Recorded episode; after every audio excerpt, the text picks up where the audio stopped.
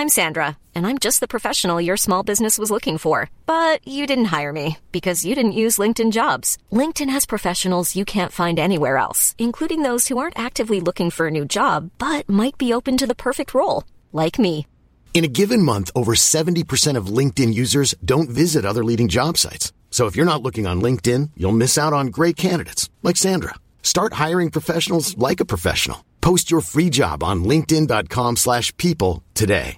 Hey, I'm Ryan Reynolds. Recently, I asked Mint Mobile's legal team if big wireless companies are allowed to raise prices due to inflation. They said yes. And then when I asked if raising prices technically violates those onerous two-year contracts, they said, "What the f*** are you talking about? You insane Hollywood ass." So to recap, we're cutting the price of Mint Unlimited from $30 a month to just $15 a month. Give it a try at mintmobile.com slash switch. $45 upfront for three months plus taxes and fees. Promoting for new customers for limited time. Unlimited more than 40 gigabytes per month. Slows. Full terms at mintmobile.com. I'm not a complicated man. I like cinema. In particular, I like to see people fighting on film. But I don't want to win an Oscar and I don't want to reinvent a wheel. I like simple pleasures like butter in my ass, lollipops in my mouth. That's just me. That's just something that I enjoy. Call me crazy, call me a pervert.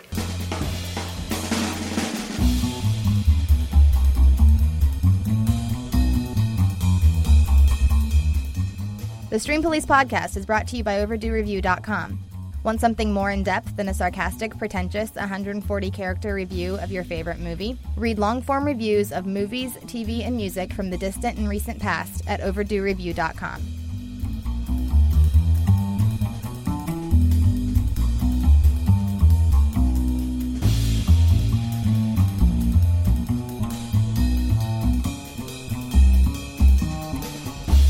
and welcome to all of you listeners out there, no matter wherever or whenever you may be listening to this show.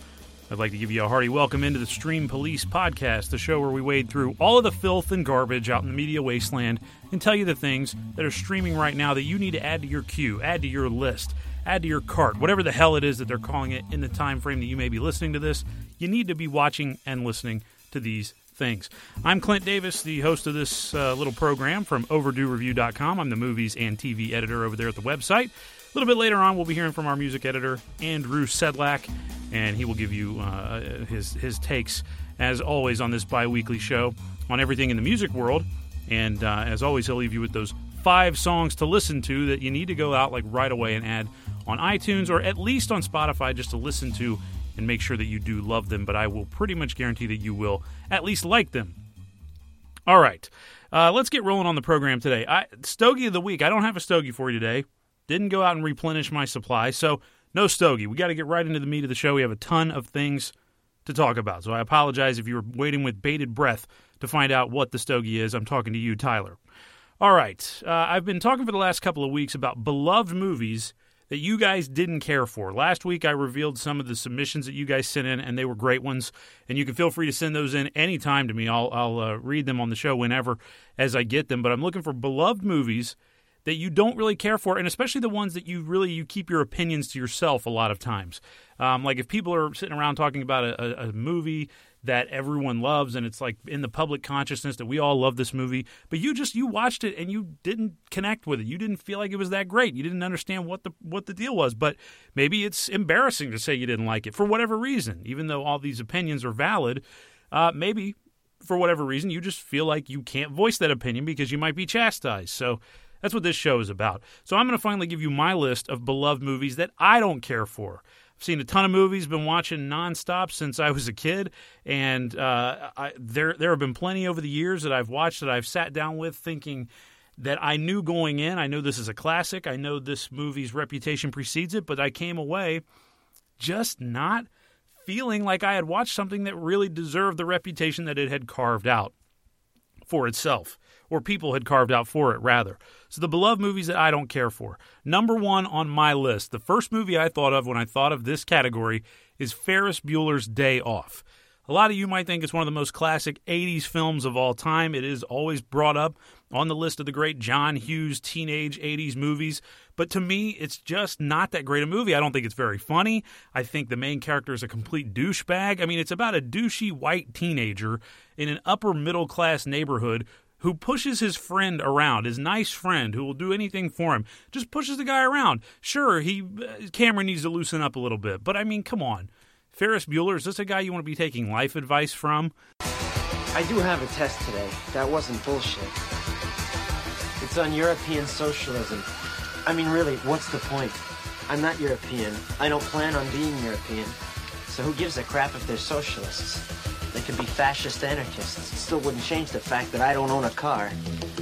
If Ferris Bueller, if we could look forward in Ferris Bueller's life, I don't think the guy would have accomplished very much at this point. He'd probably actually be sitting in a closet somewhere talking about movies and television to an audience that he doesn't even know if they exist or not. All right, anyway, skipping past that. No, Ferris Bueller's Day Off is my number one beloved movie that I just don't care for. I've never liked it. I've watched it three, four times. And I just, you know, because that's what I do. Even if I don't like it, I'll watch the movie again because maybe I missed something. Maybe I didn't really get it. But that one, I just don't, you know, a couple parts do make me laugh. The secretary always makes me laugh. But other than that, just don't like the movie, don't like the lead. I think the character sucks. Oh, well, he's very popular, Ed. The sportos, the motorheads, geeks, sluts, bloods, wastoids, dweebies, dickheads. They all adore him. They think he's a righteous dude. Uh, another beloved 80s comedy that I do not care for and don't think is that funny The Princess Bride. I hope my wife continues to not listen to these shows because this is like one of her favorite movies ever. And it's a lot of people's one of their favorite comedies ever. And I get it. It's a nice story. And you get the grandfather to reading the story to his, his grandson. And, you know, it's just the whole thing. And you've got these great actors that are involved. But I just don't. I mean, Cary Yules or Elves or however you say his name. I've never known how to say his, his name just not a fan of the guy. He's just stiff as a board to me and just not a very good lead at all in this movie. Maybe it would have done better with somebody else captaining the ship, but uh, The Princess Bride, to me, just an overrated movie that I will never understand why all the, the fuss about in the comedy world. Another beloved movie that I didn't care for, The Sound of Music, bores me to tears. It's too damn long.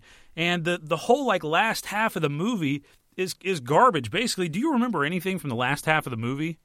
I mean, at all, anything at all. The every part that's classic that you really love is from the beginning of the movie. The the opening scene. I love the opening scene when the opening titles come in over Julie Andrews spinning around on that beautiful hilltop with the blue sky behind her. The hills are alive with the sound of music, with songs they have sung for a thousand Who doesn't like that scene?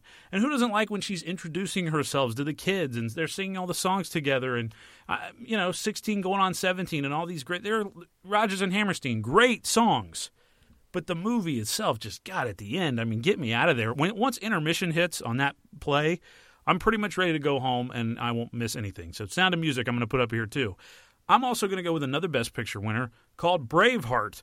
Braveheart, to me, one of the most overrated Best Picture winners ever. It's just got a lousy romance story that gets in there and ruins the whole thing. We don't really, we didn't really need it. It's got a lot of revisionist history in it too, from everything that I've read, and I, I just don't, I, I don't get it with Braveheart. It's just not, it's just not my movie. Um, Pixar movies. I, usually, I'm, I'm generally a fan of everything that they've ever done. But last week I mentioned one of our readers, Pete, sent in that he thinks Finding Nemo pretty much sucks, and I agree with him. Finding Nemo to me is the most overrated Pixar movie. Second most overrated Pixar movie, and you're going to probably throw your headphones down when I say this, is the movie Up. I think Up, past the first 10 minutes, is such a pedestrian and average Pixar movie. Just not that great. I mean, the whole premise, flying the house to South America. I mean, it's it's a beautiful idea for a movie. And this guy living out his wife's ultimate wish.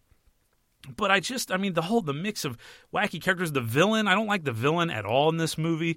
The talking dog is cool, but I don't know. It's just, I never thought that movie was as great. This was a Best Picture nominee. This was one of those few animated films that's been nominated for Best Picture. And I just, I don't think it deserved, you know, Toy Story 3 deserved it. Beauty and the Beast deserved it. WALL-E should have been nominated for Best Picture. But Up got it. And like I said, past the first the first ten minutes are a masterpiece in themselves. But other than that, I just think Up is is very overrated uh, as far as uh, beloved movies that I don't care for. A few more on the list for you. I'm going to throw in Doctor Strangelove. I'm a Kubrick fan. You're a Kubrick fan. We all know that he's great. We love him.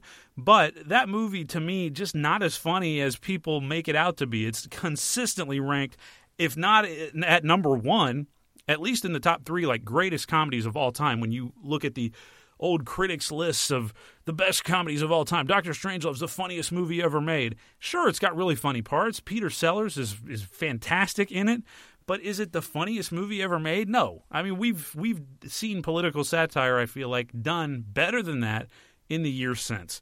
And it's drab to look at too. So Doctor Strangelove to me is not one that has high replay value, and I would not put it on my all-time favorite movies. Um, another movie, Point Break. I have never understood why everyone in the last like 10 years got obsessed with Point Break. It just out of nowhere. People started rediscovering Kathryn Bigelow's mid 90s or early 90s, whenever it was made, surfer action movie with Keanu Reeves. And it's just one of those movies that I know people only like it because it's campy and stupid, but there, to me, are better, campier action movies from the 1990s and from the same time period than Point Break. Like Face Off. Face Off is a better movie. It's funnier. It's wackier. It's got these over the top performances. Nicolas Cage, one of his best, uh, you know, over the most over the top performances of his career. Uh, it's a better movie. Raw Deal with Arnold Schwarzenegger. Better, more campy, more ridiculous movie. Con Air might be the campiest, most ridiculous movie I've ever seen. Is it a horrible movie? Yes. But it's got an awesome cast and it's funny. And to me, it's better than Point Break and campier and then Cliffhanger with Sly Stallone. I'll take that one. That's I think that's actually a pretty good movie. But it's uh, to me again does the same thing Point Break does. It doesn't have a character named Johnny Utah. I'll give it that. But still, I just I've never understood why Point Break was one of those movies that became in vogue a few years ago, and like everyone. Uh, on the internet got in on the joke together that this movie was awesome and that we forgot about it. It's like no, it was forgotten pretty much for good reason. And they even they're remaking Point Break as we speak. They're remaking the movie. I don't understand it. Maybe the new one will be better, but I just I, come on. See, even my dog, if you can hear him barking out in the other room when I bring up Point Break, he loves the movie. He thinks I'm full of it because I'm talking about this movie being overrated. All right, I've got three more beloved movies that I didn't care for to give you today on this list.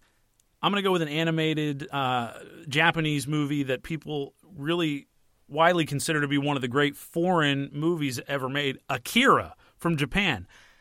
I'm a I'm a fan of these kind of films. I like anime movies, and I like the great ones especially. I, I gave The Ghost in the Shell uh, one of our highest honors um, on the website just uh, not that long ago. I think that's an, a, basically a perfect movie. But Akira, I have watched numerous times, and I, I've probably I think I've watched it three times. And I watch it over and over because I know its reputation. It's so great. It's just so innovative, in the way it looks and I just have never it's never done anything for me. I do think there are a few scenes that are stunning. The animation is absolutely stunning, but I get the characters mixed up. I don't think the storyline particularly makes any sense. I don't really get what they're trying to what the commentary is. I don't get it, but Akira, maybe it's just a little bit too highbrow for me, but this is not not one of the movies that I love. And they've been talking about making it into a live action. Leonardo DiCaprio has wanted to make that movie into a live action version for years now and it's never gotten off the ground. And that's probably why, because every studio he takes it to, they're like, why do you want to do this? This movie sucks. I mean, who cares? The, the, animated movie, just just stick with it. If you love those kind of films, maybe you'll love it. But I just I, I've never understood Akira. Two more. The Sting, another Best Picture winner. I watched it. I went into it thinking this is going to be one I'll really love. Um, because it's Robert Redford, Paul Newman. You know, they're like getting into hijinks. They're they're rip, they're con men basically, and I was just bored to tears. I just did not think it was very good. Outside of the theme song, which everyone knows and loves, just very pedestrian movie, not one that really stuck out in my mind at all. And finally, another Best Picture winner, and this was one that going into it, I thought I was going to love it The French Connection with Gene Hackman. This movie, outside of the car chase, to me is just overrated. It's, it's, I don't know, it's not very it's not very attractive to look at and listen to. The sound editing is not very good at all. Um, there's just characters just saying weird things. Do you pick your toes in Poughkeepsie? I mean, I just don't. I don't get it. Have you ever been Poughkeepsie? Hey man, come on, give me a break. Hey, I don't come know on, what you're come on, say about, it. Let me hear you say it. Come on. Have you ever been Poughkeepsie? You've been to Poughkeepsie, haven't you? I want to hear it. Come on. Yes, yes, yes. I've, I've You've been there, right? Yeah, yeah. You sat on the edge of the bed, didn't you? You took off your shoes, put your finger between your toes, and picked your feet, didn't you? Now say it. Yes.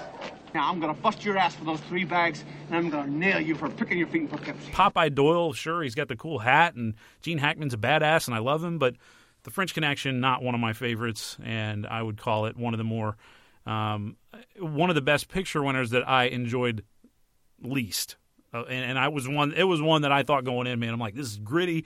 This is like the original crime, car chase, R rated you know, uh, 70s thriller that, that got critical acclaim, and I was just, I walked away disappointed from it. So there's my uh, uh, list of movies that I was able to come up with that are beloved that I just had no affinity for, despite watching a lot of them numerous times. So uh, do you have any thoughts on my list? If you do, send me an email, theclintdavis at gmail.com, T H E Clint Davis at gmail.com.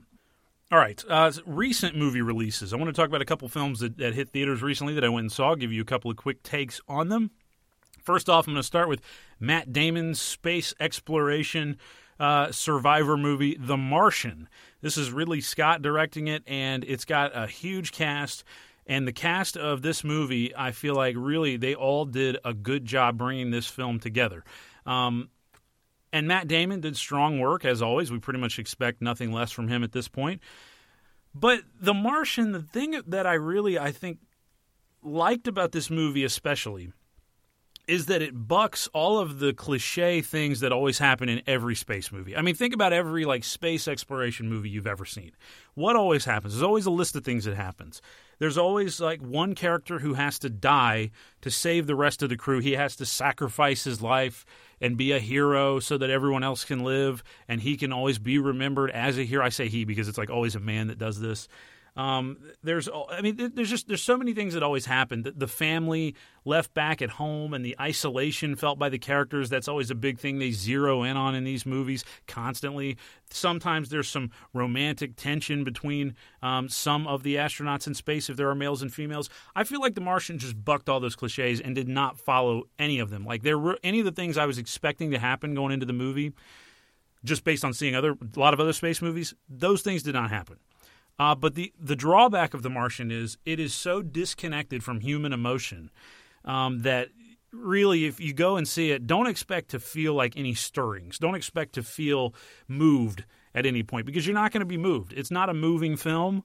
Um, it's not a movie that is going to uh, make you like it's really not going to make you stand up and cheer and it's not going to definitely make you cry at all it's just not a it's not an emotional movie it's a disconnected movie i would say um, andy Sedlak compared the movie to Robert Zemeckis' Castaway. he said it was Castaway in space. My friend and our music editor Andy said that, and I agree with that the basic premise because it really is just about how are you going to survive?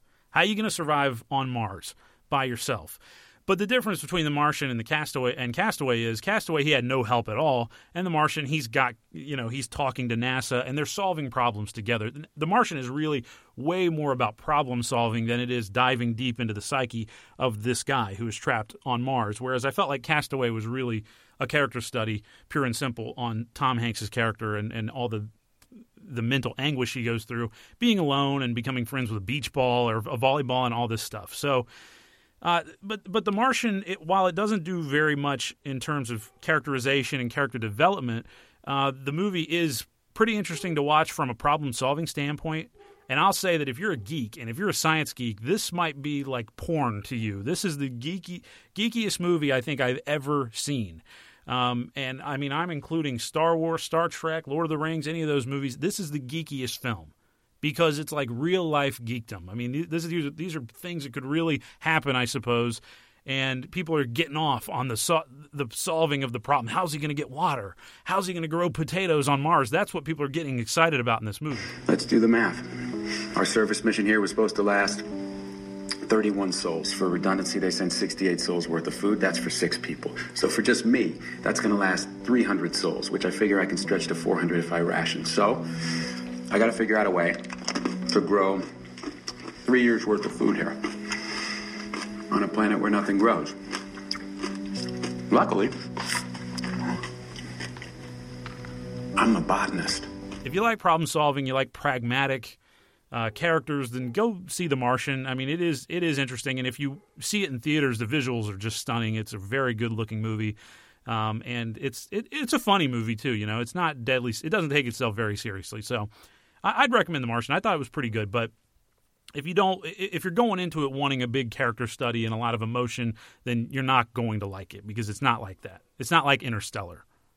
And one other one that's come out in the last month uh, that i went and saw recently is black mass. This is the uh, biopic of it sounds weird to say biopic of somebody like whitey bulger one of the most notorious murderers in uh, american history but that's basically what it is. It's a movie about whitey bulger's life and his career in the mafia and his eventual um, and, and, his eventual uh, arrest, which just happened a couple years ago after all the things that he did in the uh, 1980s. So, Black Mass, no question, invokes some of the Martin Scorsese uh, flavors of gangster filmmaking. It's say, it's set in the 80s, so it's got those costumes, it's got classic rock music all over it, um, but it it doesn't have nearly as much life as Scorsese's best movies, Goodfellas, his best gangster movies, Goodfellas and Casino, it doesn't have the kind of life. that those movies just like that's what I've always loved so much about Goodfellas and Casino. They they just buzz with life. I mean, the camera's moving constantly. There's narration taking you from scene to scene. The music is in every scene. The characters are having fun. They're enjoying this life.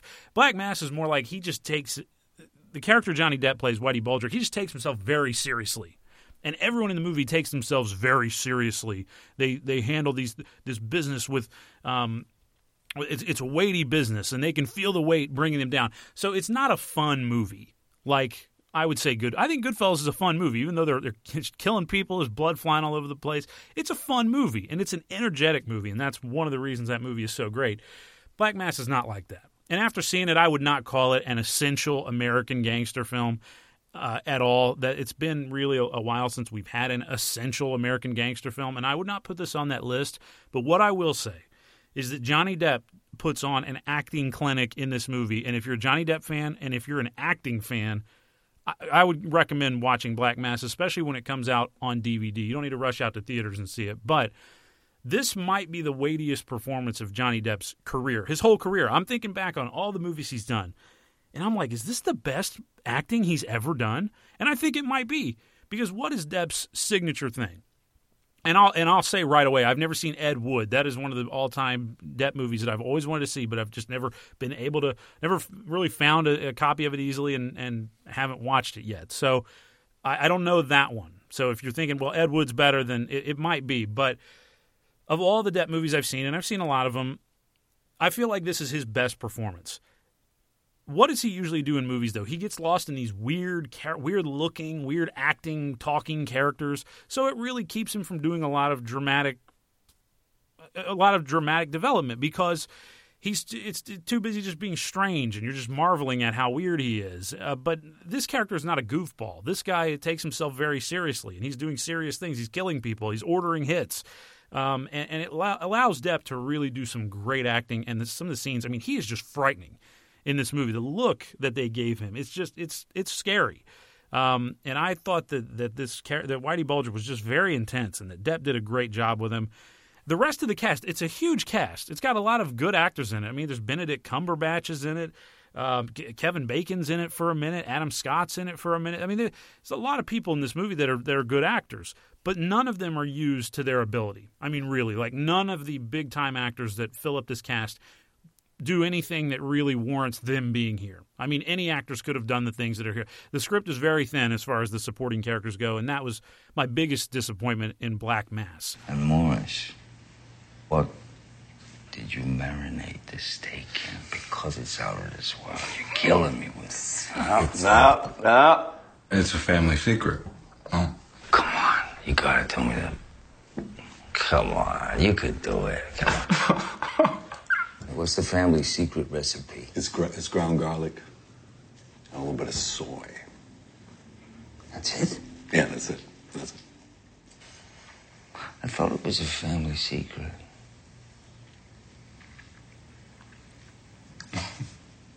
It's your recipe. No. No. You said to me, this is a family secret. And you gave it up to me. Boom. Don't look to John, because he's not going to help you. You spill the secret family recipe today, Maybe you spill about me tomorrow. Is that something maybe that's a possibility? I was just saying. You were just saying. Just saying gets people sent to Allenwood. Just saying could get you buried real quick. So those are my thoughts on uh, a couple of movies that have just hit theaters in the recent, uh, in, in the last few weeks, I should say. All right, I'm going to go ahead and take a breather here and uh, pass the microphone over to our music editor, Andy Sedlak, and let him tell us uh, what's going on in the music world and what his recommendations for the week are. Take it away, Andy. Hey, I'm Ryan Reynolds. At Mint Mobile, we like to do the opposite of what Big Wireless does. They charge you a lot, we charge you a little. So naturally, when they announced they'd be raising their prices due to inflation, we decided to deflate our prices due to not hating you. That's right. We're cutting the price of Mint Unlimited from $30 a month to just $15 a month. Give it a try at mintmobile.com slash switch. $45 upfront for three months plus taxes and fees. Promo for new customers for limited time. Unlimited more than 40 gigabytes per month. Slows. Full terms at mintmobile.com. Okay, I have two new obsessions that I need to share with you. Impress No Glue Press On Manis and Impress Press On Falsies Lashes. Trust me, these are getting ready game changers. Both require no glue, so there is no damage to your natural nails and lashes, no mess, and no annoying dry times. Just one step and you're done. Boom. Instant glam. Visit impressbeauty.com slash presson and use code PRESSON25 at checkout for 25% off Impress Manicure and Press-On Falsies.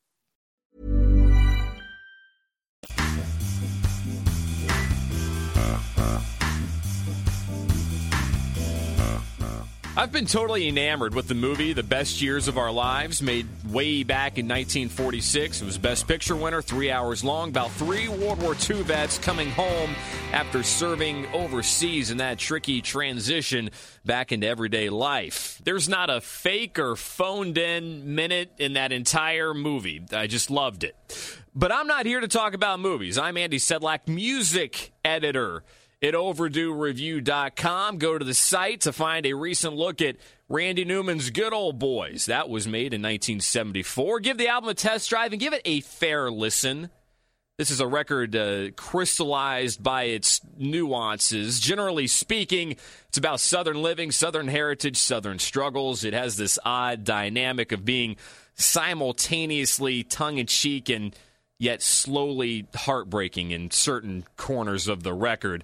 Uh, but there are plenty more reviews on the website as well. I've looked at stuff by everybody from Tom Petty to Bon Jovi to Hank Jr., from uh, Ghostface to Hootie and the Blowfish to Iggy Azalea. There's actually quite a bit there. But let's get into it.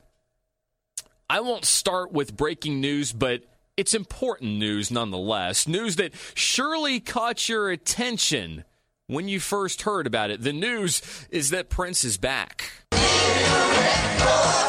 Excuse me, I meant the Prince, as in the Fresh Prince. Listen, homeboys, don't mean to bust your bubble, but girls of the world ain't nothing but trouble. Yes, yes, the Fresh Prince. He and his DJ, DJ Jazzy Jeff, have sold more than 5 million albums in this country and, is so often noted, they were the winners of the first ever Best Rap Performance Award at the 1989 Grammy Awards. The Fresh Prince and Jeff would pursue other projects really not long after they released what I consider to be their best song.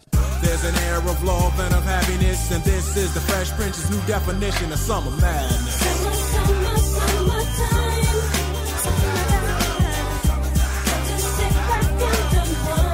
The Fresh Prince would later be replaced by an actor named Will Smith. And after not sniffing anything musical for a decade, Smith returned with a feature verse on a track last week. Kind of a hot track, really. It's by a group com- called uh, Bomba Estéreo. Who are they? They're out of Colombia, the country, cool Latin dance track. It is called Fiesta. Listen to Big Will's return, courtesy of Bamba is stereo. Hold up. All right. Hola, mamacita. Oh, yeah. Go get me a birra. Oh, yeah. This track is a heater. Couldn't let the beat go by without a feature. Oh, yeah. Cause it's hot shit. Only, you know me. OG, high class and low key. Trying to find me a Sophie Baguetta. in a dance floor to terror. Plus, me, I like beauty. Ain't you? Colombiana, lace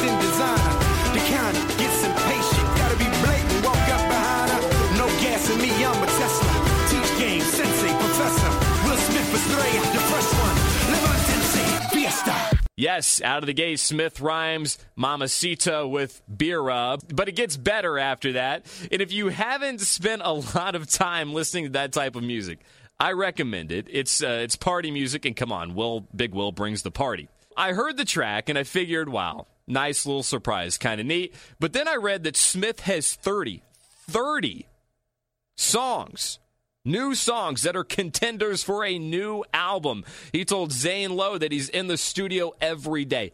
Every day. 30 songs. And after a decade, music may consume even more of his schedule because he's also hinting at a reunion with DJ Jazzy Jeff. And when I say reunion, what I'm really talking about is a tour. A new tour. Will Smith, DJ Jazzy Jeff, promoting a new record. Unreal.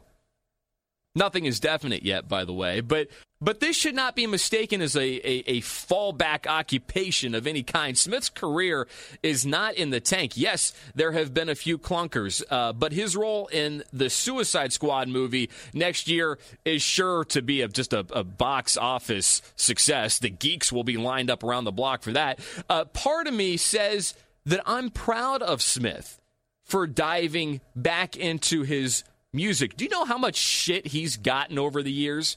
Yes, he's safe. He just is. He's a safe MC in a genre that is most often rewarded for edge and grit. And this is something that he addressed extensively on his last album. It was called Lost and Found, came out in 2005. Lots of guests on that album, including Snoop Dogg, and it's better than most people remember. There's a song on it called Mr. Nice Guy. He's a nice guy. How you doing? He's a nice guy. Good to see you. He's a nice guy. How your mama them? Mr. Nice Guy, relationship advice guy. Light on the vices, priceless smile. Look at the eyes, got the look of a survivor. Husband, father, dissed by Eminem, but didn't bother him. Yup, but he classy. Big well, just get another 20 mil. Walk right past me. I'm a nice guy, why y'all harassing me? Huh? Dude is clever. I would not want to battle Will Smith. People be messing with me, testing me, effing with me. I wanna send a message to them, teach them a lesson quickly. They publicly addressing me, disrespecting me heavily. They better be lucky the way my blessings affected me, but calm down, Willie. You don't wanna go drop the bomb now, On that last Lost and Found album, by the way, he handles a number of themes, including 9 11, religious oppressors, and stalkers with surprising grace. People will always make fun of Will Smith and his music. I understand that. Yeah, all I know is I'm upstairs, I'm listening to my Will Smith CD, and I've seen all these flames going everywhere. Sometimes he makes it very easy for you to make fun of him. But I'm still eager to see what he comes out with next. Part of you probably is too. Hell, we've already gone so many rounds with this guy. We, there's so many memories. And in the social media age, if Will Smith drops a new song, I don't know if we'll let it go unnoticed. I'll tell you, I hate doing this, but another performer passed away. Billy Joe Royal died October 6th at the age of 73. He died peacefully in his sleep at his home in North Carolina. Here's his most famous song.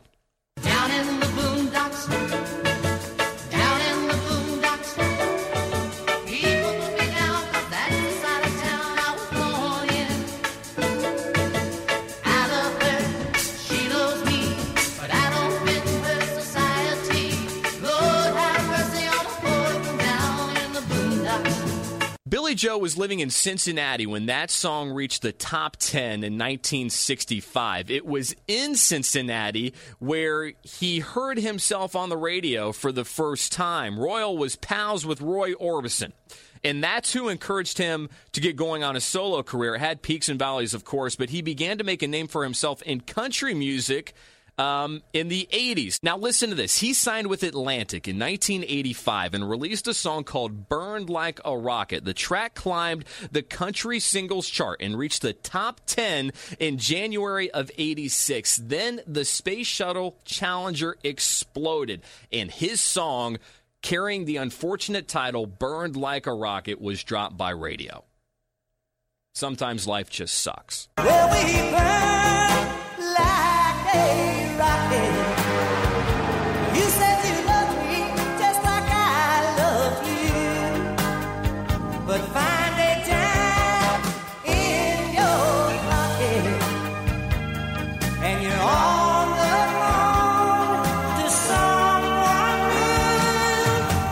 His last charting single was in 1992, almost 30 years after Down in the Boondocks hit radio waves. God bless Billy Joe Royal. Here's a cool jam that I recommend that you might have missed the first time around. Win Butler of the Arcade Fire released a solo cut called Anna. It was originally re- released in January, but is gaining a little more attention now thanks to a video starring the incomparable Emma Stone. As a matter of fact, Butler doesn't appear in the video at all, just Emma in some pretty whacked out dance moves. Lost is lost. Nail all your worries to the cross.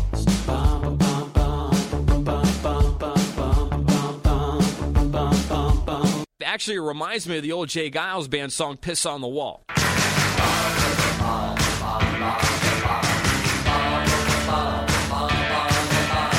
The J. Geils Band, a group that belongs in the Rock and Roll Hall of Fame. Speaking of which, 2016 nominees were just announced. The J. Geils Band not among them.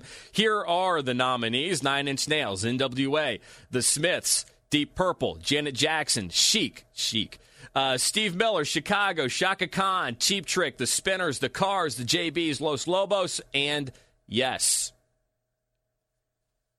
How does the J. Geils Band not get a nomination? Fans can vote on this. I voted for the Cars, NWA, Steve Miller, the Smiths, and Deep Purple. Those are just my favorites. But I think Na- Nine Inch Nails probably a lock. Yes, also probably a lock. I think people will uh, will be voting for yes for sure. Tell me who you like, and tell me why. Send me an email, sedlakjournal at gmail.com. Speaking of email, I received uh, something from Pete in. Uh, actually, Pete, I don't know where you were writing from, but but he hit me up and said that he'd been enjoying the podcast. He checked out Compton, the Dr. Dre album that I talked about a few weeks back. Said he enjoyed it as well, but said something I thought was really interesting. He writes, "I'm not sure if people are ready for hip hop to return in full force." That just struck me, and he may have a point. But he goes on to touch on numerous uh, EDM artists that he's into, which I admit, Pete, is not really my forte. But I'm going to listen to your recommendations, and uh, and I'm going to touch on them in a couple weeks. He also touched on a band from Middletown, Ohio. Um, he had a lot of great things to say. Again, I, I want to touch on everything uh, in, in a couple weeks. Now, here are five songs strong enough to get you through the week if you strike out everywhere else. These are top shelf go ahead and take these as artist recommendations too, not just song recommendations. I'll start with a fairly new one. We Found Love, that's Rihanna featuring Calvin Harris.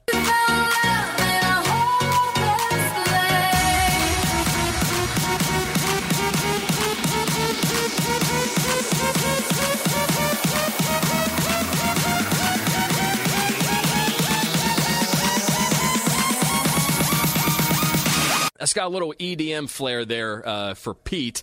I'll move on to a recording roughly 50 years older than that. Who Do You Love by Ronnie Hawkins. I walk 47 miles of barbed wire, use a cobra snake for a necktie. Got a brand new house on the roadside, made from rattlesnake hide. I got a brand new chimney made on top, made from a human skull. Now come on, baby, let's take a little walk tell me who do you love? Who do you love? And now, how about Metallica's cover of Whiskey in the Jar? It's on the first disc of Garage Inc.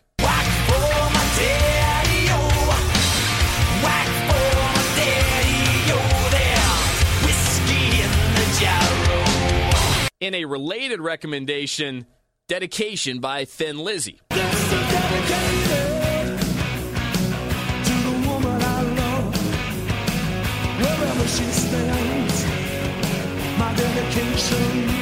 Clint will laugh at that one, I'm sure. Uh, there's a bit of a backstory there. Uh, finally, finally, I recommend Not That Much Has Changed by Joe Ely. For you writer types, people that live and breathe songwriting, um, it doesn't get much better than this. Not that much has changed. It's all just rearranged. Like a picture in your mind of a love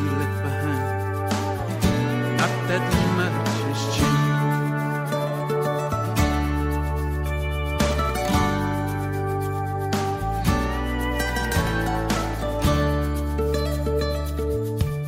And listen closely to the end. It wraps up dealing with a similar topic that I opened with when I spoke about the best years of our lives.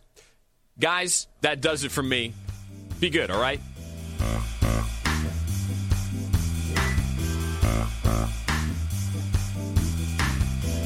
Thank you very much, Andy. As always, very much appreciated. And I mean, he those those five songs, man, good mix of tracks. Once again, it's not often that you're going to hear Rihanna and Joseph Ely thrown into the same uh, uh, category together. Um, as far as a music playlist goes, and a Joseph Ely recommendation, I got to say, man, I swear his version of "The Road Goes On Forever." If you've never heard it, I know Andy has heard it, and I think he loves that song as well. But Joe Ely's version of "The Road Goes On Forever" that is my favorite song ever recorded on some days. You know, on some days it's your favorite song, on other days another one's your favorite song. That is one of those that rotates in and out of the stable of I would say favorite song of all time status. Just love that recording. It's so good. And dedication, man, that did uh, that, that did make me laugh. That brings back brings back memories of a name long forgotten. That's for sure. We'll leave it there. Um, all right, let's uh, keep rolling here on the Stream Police. Part of what we do on this show, and well, I guess it's in the title, is recommend things that are streaming right now. And I've got one for you that you might have to do a little bit of work for, a li- just a little bit. And when I say a little bit of work, I mean like basically no work at all. I mean typing into your uh, URL box on your browser there pbs.org or just googling PBS American Experience Walt Disney because this documentary I finally was able to sit down and watch it. PBS American Experience if you've never seen it, it's this long-running documentary series. They're very they're they're serious movies, they're serious profiles of great American people, great uh, great not not always great, but memorable American moments, important American moments and they dive deep into them, and they're, and they're great films. Really, um, I've really never seen one I've been disappointed with, and this one that they did on Walt Disney, um, just I guess it was last month. It was in September. Was when they debuted it. Is one of the best I've ever seen as far as a biography documentary goes. Walt Disney, a four hour. It's a four hour film about Walt Disney. So some of you that might bore you to tears, but if you're like me, when I heard they were making a four hour documentary on Walt Disney, my reaction was, why only four hours? What the hell? There's so much to go into there. Uh, but this this movie I thought was fantastic. It, it goes so deep into the guy, and right now you can watch the movie for free on PBS's website. You can stream the whole thing right there on their website. If you've got the PBS app on Roku, sorry, but they had it on there for a little while and then pulled it off. But you can still watch it on their website right now, the whole thing for free. It's like three hours, 42 minutes or something is the final uh, runtime. But as I said, it goes deep. Uh, director of this film was uh, a, a woman named Sarah Colt, and she has proven to be a documentarian that really is interested in going deep into the character of each person that she profiles. Because she did another movie on Henry Ford for American Experience also. So talk about two weighty, very important Americans of the last 100 years, Walt Disney and Henry Ford. I mean, really, two titans of the industries that they helped build. But what Sarah Colt does is she builds stories and interviews to this complete portrait of the person that she's profiling. So she'll include a short sound bite that you feel has no bearing on anything.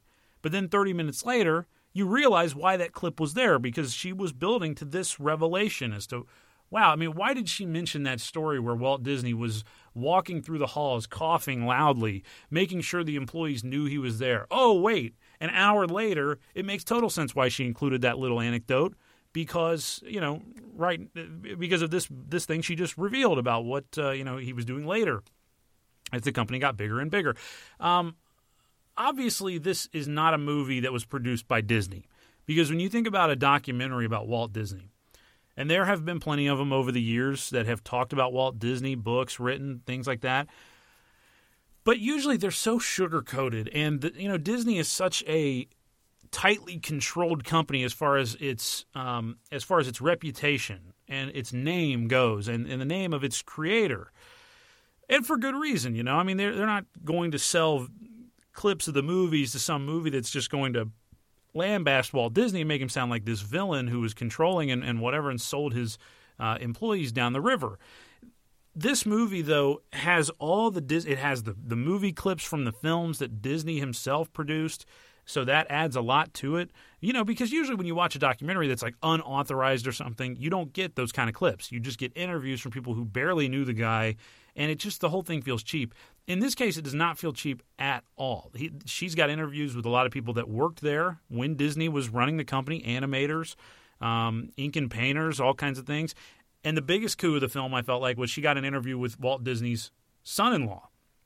He was uh, married to Diane Disney for a long time, so you get that personal side and you get the, the stories about Walt like on vacation and just the times he was away from the office and those go a long way because the movie does feel negative at times. I would say that overwhelmingly the movie's positive as far as making Walt Disney look like and this is what he was, a pioneer of the industry that he was in and a guy who just had a restless imagination and a restless heart.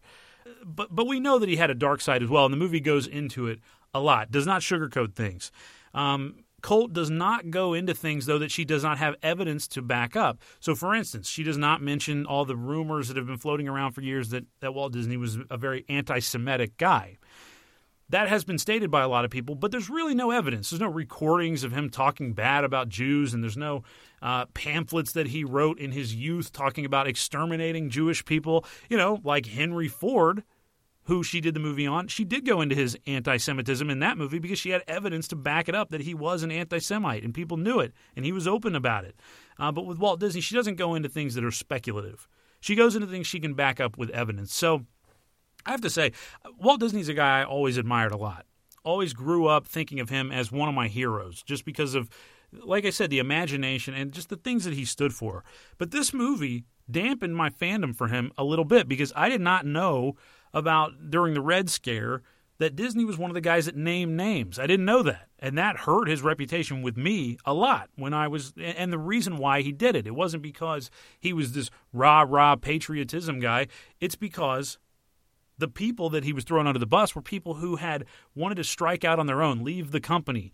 Um, and he felt like they were betraying him, and the guy held a grudge for his lifetime. He never forgot someone who crossed him and it just made him look petty.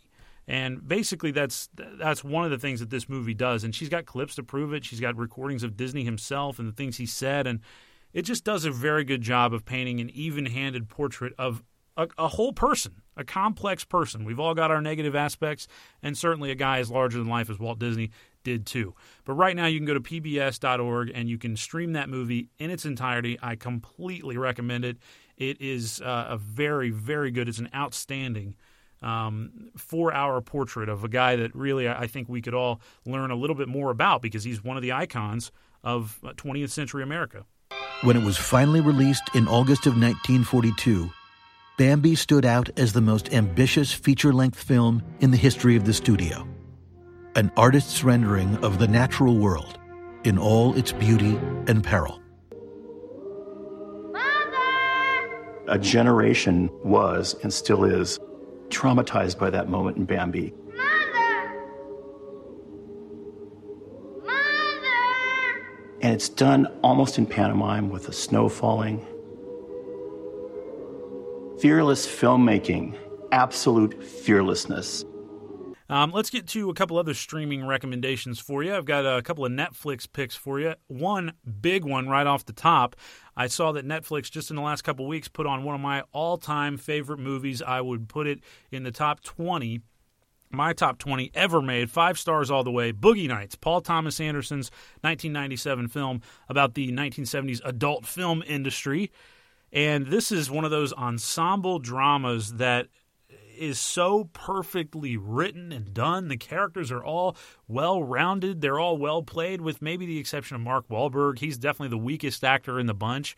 Still does a fine job, but you know he's the guy that threatens to derail things. But you've got Burt Reynolds giving the best performance of his life.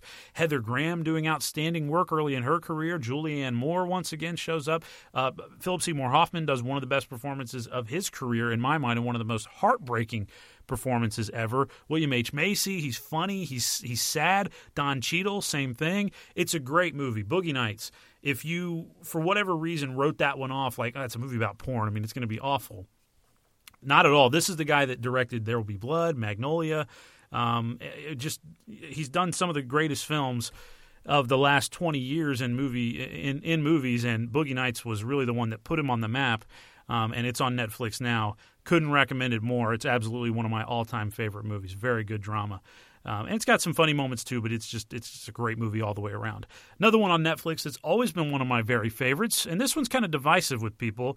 Stanley Kubrick's A Clockwork Orange.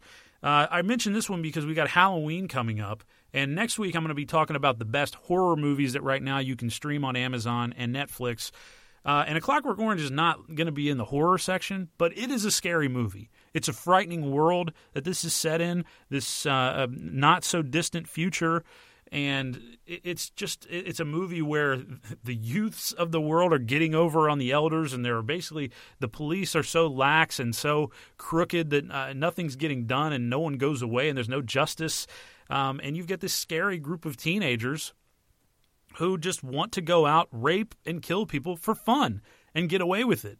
Um, and, and the government tries to introduce this mind control program that anytime uh, the main the, the kid in the movie, Alex, played by Malcolm McDowell, anytime he thinks about doing something evil, he thinks about you know uh, forcing a woman to have sex, or he thinks about killing somebody, he gets uncontrollably ill and sick to his stomach and starts throwing up. So it's just a great movie about you know can you control people and uh, and and it's just a it's a great it's a great film and it's so the vision of it is so unique that it looks unlike any other movie I feel like that has still been made since.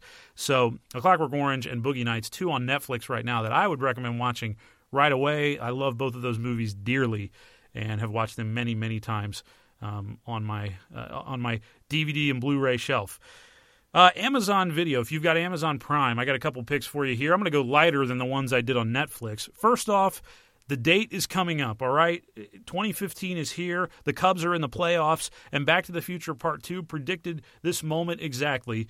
Uh, Back to the Future, the whole trilogy, is on Amazon right now, streaming if you've got an Amazon um, subscription. And, and it seems weird to say, like, you need to watch Back to the Future, but we're getting to that point kids are getting younger and younger. I mean, people that were born in the mid damn people that were born after Pulp Fiction came out are 20 years old this year, okay? Think about that for a minute. So they might not they may have never seen Back to the Future and the whole trilogy. It's one of the best trilogies ever. It's one of the most fun series of films of, of all time. And you know, there are flaws in the storytelling and there are plot holes, but who gives a shit? They're so fun. Those movies are so great that the Back to the Future trilogy could not be recommended more. All three of them, watch them right now if you've got Amazon Video and you've never seen them. And even if you've seen them, go back and watch them again because they just get better every time you watch. And you notice, you know, Mr. Strickland in the background here, and you know, I mean, just little things that they that Robert Zemeckis put into the movies that are just great touches. Uh, and one more Amazon uh, instant video pick for you. Another comedy. It's called Dear White People. This movie came out last year. It was kind of an indie flick um, about a college campus, a, a wealthy basically East Coast college campus and how the black and white students kind of relate to each other, get along with each other. It's got a very early Spike Lee feel to it, but not quite as angry. I don't know. I mean, the movie itself is more fun, I would say, um, and funnier. But Dear White People's got a serious message behind it. Um, and it's a movie that I feel like deserves to be watched and needs to be watched and I think it's it's got a it's again it's got a very good vision and is unlike a lot of college films that I've seen out there. Uh, it's it's more weighty than a lot of college films that I've seen out there. So, Dear White People, I would definitely recommend giving that one a watch, especially if you went to college or if you're of that age. It's just it's an interesting movie and it gives you some things to think about. All right, friends. Well, that is just about going to do it for another edition of the Stream Police podcast. When we come back next time, as I said, I am going to talk a little bit about uh, the best scary movies that are streaming right now across Netflix and Amazon. So, ones that you will be able to stream before this Halloween or as uh, Halloween is coming up, because when the next episode drops, it'll be right around Halloween time. Uh, but we'll take a look at that. Also, I'll give you some more early fall TV reviews. I'm going to talk a little bit about ABC's Quantico and CBS's Life in Pieces as well. Um, and I'll probably be talking about Fargo and the new season of American Horror Story uh, when we pick up next week, also. So we'll get back to TV a little bit more after a movie heavy episode this week. Thank you guys so much for listening. I'm Clint Davis again. Make sure you uh, uh, follow me on Twitter at Mr. Clint Davis. Email me, theclintdavis at gmail.com, T H E Clint Davis at gmail.com. I'll talk to you guys in a couple weeks. Be safe out there.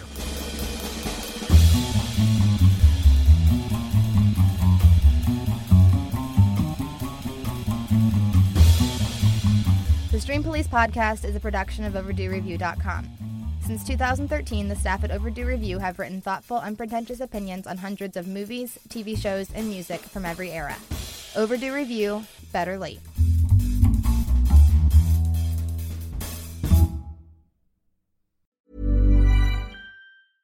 Even when we're on a budget, we still deserve nice things. Quince is a place to scoop up stunning high-end goods for 50 to 80% less than similar brands. They have buttery soft cashmere sweaters starting at $50, luxurious Italian leather bags, and so much more. Plus, Quince only works with factories that use safe, ethical, and responsible manufacturing. Get the high-end goods you'll love without the high price tag with Quince. Go to quince.com slash style for free shipping and 365-day returns.